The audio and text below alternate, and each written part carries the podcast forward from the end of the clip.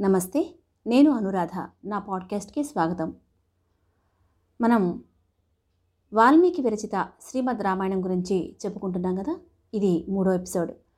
ఇంతవరకు మనం వాల్మీకి విరచిత శ్రీమద్ రామాయణంలోని బాలకాండలోని పన్నెండు సర్గాల వరకు కథను తెలుసుకున్నాం కదా? ఇక పదమూడో సర్గంలోకి ప్రవేశిద్దాం. చైత్ర మాసంలో చిత్రా నక్షత్రంతో వచ్చే పౌర్ణమి నాడు యాగస్వాన్ని తీసుకువచ్చి ఒక స్తంభానికి కట్టి దానికి ప్రోక్షణ స్నాపన విమోచన చేశారు. ఇంకా కొన్ని ఇతరమైన క్రతువులు చేశాక ఆ యాగాస్వాన్ని విడిచిపెట్టారు. అది అలా పన్నెండు నెలలు తిరుగుతుంది. దాని వెనుక మహాసురులైన వాళ్ళు వెళ్తారు. ఆ అశ్వం తిరిగొచ్చేలోపు అంటే ఫాల్గుణ మాసంలో వచ్చే అమావాస్య నాటికి రాజు యాగశాల ప్రవేశం చేయాలి. కాబట్టి దశరథ మహారాజు ఋషశృంగుడిని వశిష్ఠుడిని పిలిచి యాగం ప్రారంభించాల్సిందిగా కోరాడు.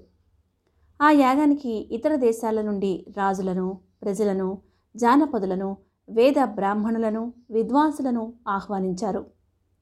వచ్చిన వాళ్ళందరికీ భోజనాలు పెట్టారు. పల్లెటూళ్ళ నుంచి వచ్చిన వాళ్ళని అశ్రద్ధగా చూడకండి.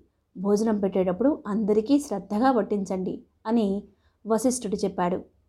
పది మంది భోజనం చేసేటప్పుడు కొంతమంది కామక్రోధాలకు లోనై అలరాని మాటలు మాట్లాడితే మీరు నవ్వి వచ్చేయండి. వారి మాటలను పట్టించుకోకండి. భోజనం చేయడానికి పంక్తిలో కూర్చున్నవాడు అతిథి రూపంలో ఉన్న సాక్షాత్తు భగవంతుడు కాబట్టి మర్యాదలకు ఎటువంటి లోటు రాకూడదు అని వశిష్ఠుడు ఆజ్ఞాపించాడు. అలాగే జనక మహారాజు కాశీరాజు రోమపాదరాజు కైకేయ రాజుని పిలవడానికి ఎవరినో కాకుండా స్వయంగా మంత్రులనే వెళ్ళమని చెప్పి అందరికీ విడిది ఏర్పాటు చేయమని ఆదేశించారు. అలా వచ్చిన వాళ్ళందరికీ భోజనాలు పెడుతున్నారు. అక్కడికి వచ్చిన వాళ్ళల్లో వృద్ధులు వ్యాధిగ్రస్తులు స్త్రీలు చిన్న చిన్న పిల్లలు ఉన్నారు.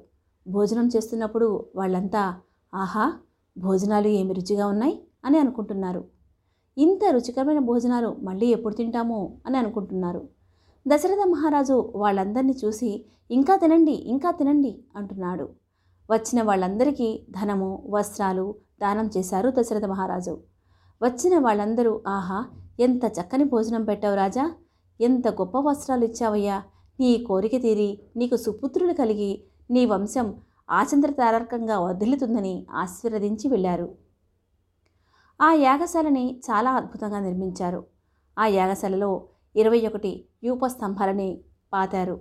మారేడు కర్రలతో చేసినవి ఆరు మోదుగ కర్రలతో చేసినవి ఆరు చండ్ర కర్రలతో చేసినవి ఆరు దేవదారు కర్రలతో చేసినవి రెండు మరియు శ్రేష్టాత్మక కర్రతో చేసినవి ఒకటి ఉంటుంది.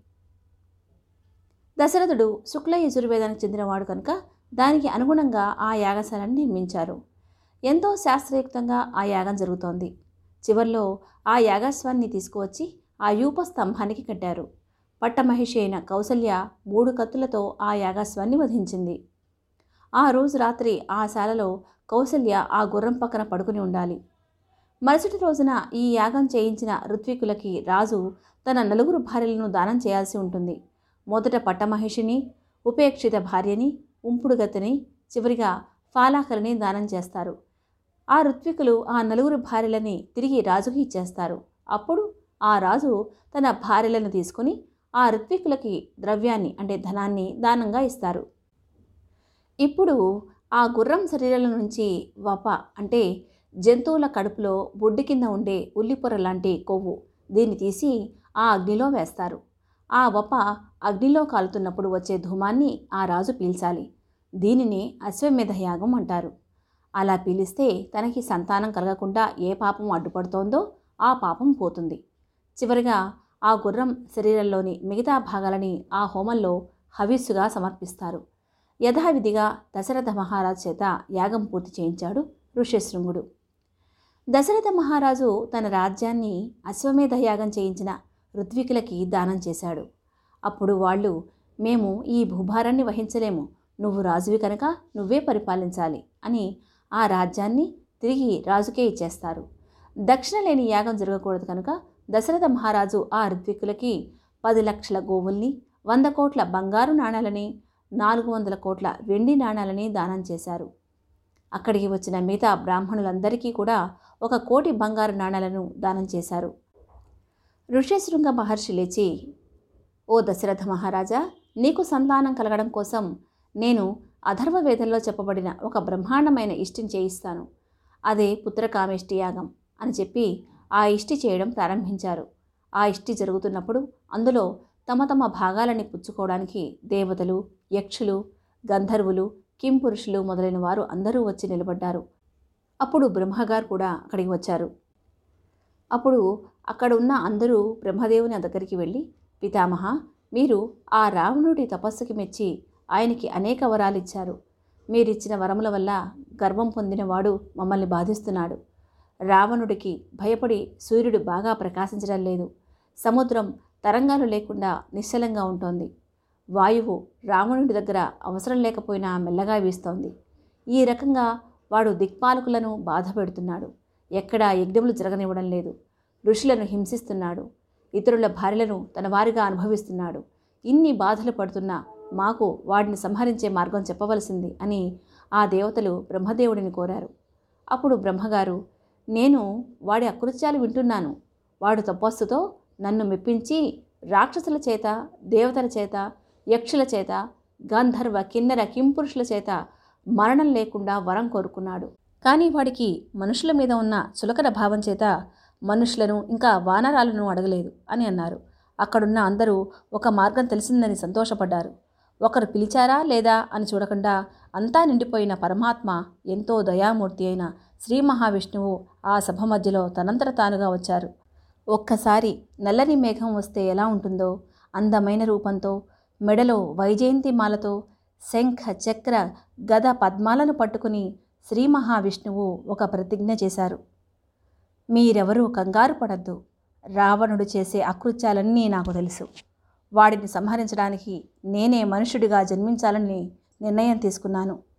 నన్ను నమ్ముకున్న దేవతలని ఋషులను క్రూరంగా బాధపెడుతున్నాడు అందుకని వాడిని సంహరించి ఈ భూమండలం మీద పదకొండు వేల సంవత్సరాలు ఉండి ఈ పృథ్వీ మండలాన్ని పరిపాలన చేస్తాను. నేనే నలుగురిగా ఈ దశరథ మహారాజుకి పుడతాను అని ప్రతిజ్ఞ చేశాడు. అక్కడ ఋష్యశృంగుడు చేయిస్తున్న పుత్రకామేష్టి యాగం పూర్తవబోతోంది. ఇంతలో ఆ యాగాగ్నిలో నుంచి ఒక దివ్యపురుషుడు నల్లని ఎర్రని వస్త్రములు ధరించి చేతిలో వెండి మూత కలిగిన ఒక బంగారు పాయస పాత్ర పట్టుకుని సింహంలా నడుస్తూ బయటికి వచ్చిన దశరథ మహారాజును పిలిచాడు. దశరథుడు ఆయనకి నమస్కరించి నేను మీకు ఏమి చేయగలను అన్నాడు. అప్పుడు ఆ పురుషుడు ఇలా అన్నాడు. నాయనా దశరథ నన్ను ప్రజాప్రత్య పురుషుడు అంటారు. నన్ను ప్రజాపతి పంపించారు. ఈ పాత్రలోని పాయసాన్ని దేవతలు తయారు చేశారు. ఈ పాయసాన్ని నీ భార్యలు స్వీకరిస్తే నీకు సంతానం కలుగుతుంది. ఈ పాయసాన్ని స్వీకరించటం వల్ల నీ రాజ్యంలోని వాళ్ళు ధన ధాన్యాలతో తొలతూగుతారు ఆరోగ్యంతో ఉంటారు అని చెప్పి వెళ్ళిపోయాడు. వెంటనే దశరథుడు ఆ పాయసాన్ని తన ముగ్గురు పత్నులకి ఇద్దామని అంతఃపురానికి వెళ్ళాడు. ముగ్గురిని పిలిచి ఆ పాయసంలో సగభాగం కౌశలికి ఇచ్చాడు. మిగిలిన సగంలోని సగభాగాన్ని సుమిత్రకి ఇచ్చాడు. ఆ మిగిలిన భాగాన్ని సగం చేసి ఆ భాగాన్ని కైకేయికి మరొక భాగాన్ని సుమిత్రకి ఇచ్చాడు. యాగం పూర్తయ్యాక అక్కడికి వచ్చిన రాజులందరికీ బహుమానాలు ఇచ్చి సత్కారాలు చేసి పంపించారు. ఋష్యశృంగుడికి సాష్టాంగ నమస్కారం చేసి ఆయనను సత్కరించి శాంత ఋష్యశృంగులను అన్ని మర్యాదలు చేసి సాగనంపారు. ఆ యాగానికి వచ్చిన వాళ్ళందరినీ తగిన విధంగా సత్కరించారు దశరథ మహారాజు. కొంతకాలానికి దశరథ మహారాజులోని తేజస్సు ఆయన భార్యలలోకి ప్రవేశించి వాళ్ళు గర్భవతులయ్యారు. జగన్నాథుడైన వాడు సర్వలోకాల చేత నమస్కరింపబడే అయిన పరమాత్మ పన్నెండు నెలలు కౌసల్య గర్భవాసం చేసి చైత్రమాసంలో నవమి తిథినాడు పునర్వసు నక్షత్రంలో కర్కాటక లగ్నంలో రామచంద్రమూర్తిగా జన్మించారు. అదే సమయంలో కైకేయకి పుష్యమి నక్షత్రంలో మీనలగ్నంలో భరతుడు జన్మించాడు. తర్వాత సుమిత్రకి లక్ష్మణుడు శత్రుఘ్నుడు జన్మించారు. తనకి నలుగురు కుమారులు పుట్టారని తెలిసి ఆ దశరథుడు చాలా ఆనందపడ్డాడు. కోసల దేశంలోని ప్రజలంతా సంబరాలు జరుపుకున్నారు. అదే సమయంలో బ్రహ్మగారు దేవతలతో ఒక సభ తీర్చారు. శ్రీ మహావిష్ణువు భూలోకంలో రాముడిగా అవతరించారు. రావణ సంహారంలో రాముడికి సహాయం చేయడానికి మీరు మీ అంశలతో కొంతమందిని సృష్టించండి.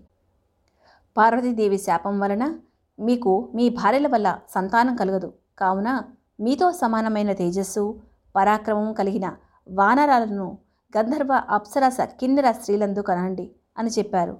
దేవతలందరూ రామకార్యం కోసం పుట్టడం మన అదృష్టమని ఆనందపడ్డారు. తిరిగి బ్రహ్మ నేను జాంబవదుని సృష్టిస్తున్నాను. మరి మీరు మీ మీ అంశలతో వీరులను సృష్టించండి అని అన్నారు. ఇంద్రుడి అంశతో వాలి జన్మించాడు. సూర్యుడి అంశతో సుగ్రీవుడు జన్మించాడు.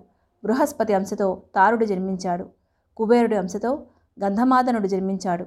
అశ్విని దేవతల అంశతో మైందుడు ద్వివిధుడు జన్మించారు. అగ్ని అంశతో నీలుడు జన్మించాడు. వాయువు అంశతో హనుమంతుడు జన్మించాడు. పర్జన్యుడికి శరభుడు వరుణుడికి సుషేణుడు జన్మించారు. దేవతలు ఇలా సృష్టించడం చూసిన ఋషులు మేము కూడా సృష్టిస్తాం అని కొన్ని కోట్ల కోట్ల వానరాలని సృష్టించారు. రాముడు పుట్టిన పదకొండు రోజులకి జాతా శౌచం పోయాక ఆయనకి నామకరణం చేయించారు కులగురువైన వశిష్ఠ మహర్షి. సర్వజనులు ఆయన గుణములు చూసి పొంగిపోయేదరు కనుక ఆయనకి రామ. రా అంటే అగ్నిబీజం మా అంటే అమృత బీజం అని సుమిత్ర కుమారుడైన సౌమిత్రి అపారమైన లక్ష్మీ సంపన్నుడు అంటే రామసేవే ఆయన లక్ష్మి కనుక ఆయనకి లక్ష్మణ అని కైకేయి కుమారుడు భరించే గుణం కలవాడు కనుక ఆయనకి భరత అని. శత్రువులను అంత శత్రువులు కూడా సంహరించగలిగినాడు కనుక శత్రుఘ్న అని నామకరణం చేశారు వశిష్ఠ మహర్షి. తన కుమారులు పెరిగి పెద్దవారవుతుంటే వాళ్ళని చూసుకుని దశరథుడు ఎంతో మురిసిపోయాడు. వారు అన్ని వేదాలు అన్ని విద్యలు నేర్చుకున్నారు. ఎల్లప్పుడూ గురువులని పూజించేవారు. లోకల్లోని అందరి హితం కోరుకునేవారు. వారు ఎప్పుడూ తండ్రి గారికి సేవ చేసేవారు. రాముడు జులపాల జుట్టుతో రాజమార్గంలో వెళ్తూ ఉంటే చూసిన దశరథుడికి తను యవ్వనంలో ఉన్నప్పుడు ఎలా ఉండేవాడో రాముడు కూడా అలానే ఉన్నాడనిపించేది. అలా లేక లేక పుట్టిన పిల్లలను చూసుకుంటూ ఆ రాజదంపతులు హాయిగా కాలం గడిపారు. ఇంతవరకు మీరు వాల్మీకి విరచిత శ్రీమద్ రామాయణ మహాకావ్యంలోని బాలకాండ పదిహేనవ స్వర్గం వరకు కథ విన్నారు. ఇక మిగతా కథ నెక్స్ట్ ఎపిసోడ్లో తెలుసుకుందాం. అంతవరకు సెలవు. బాయ్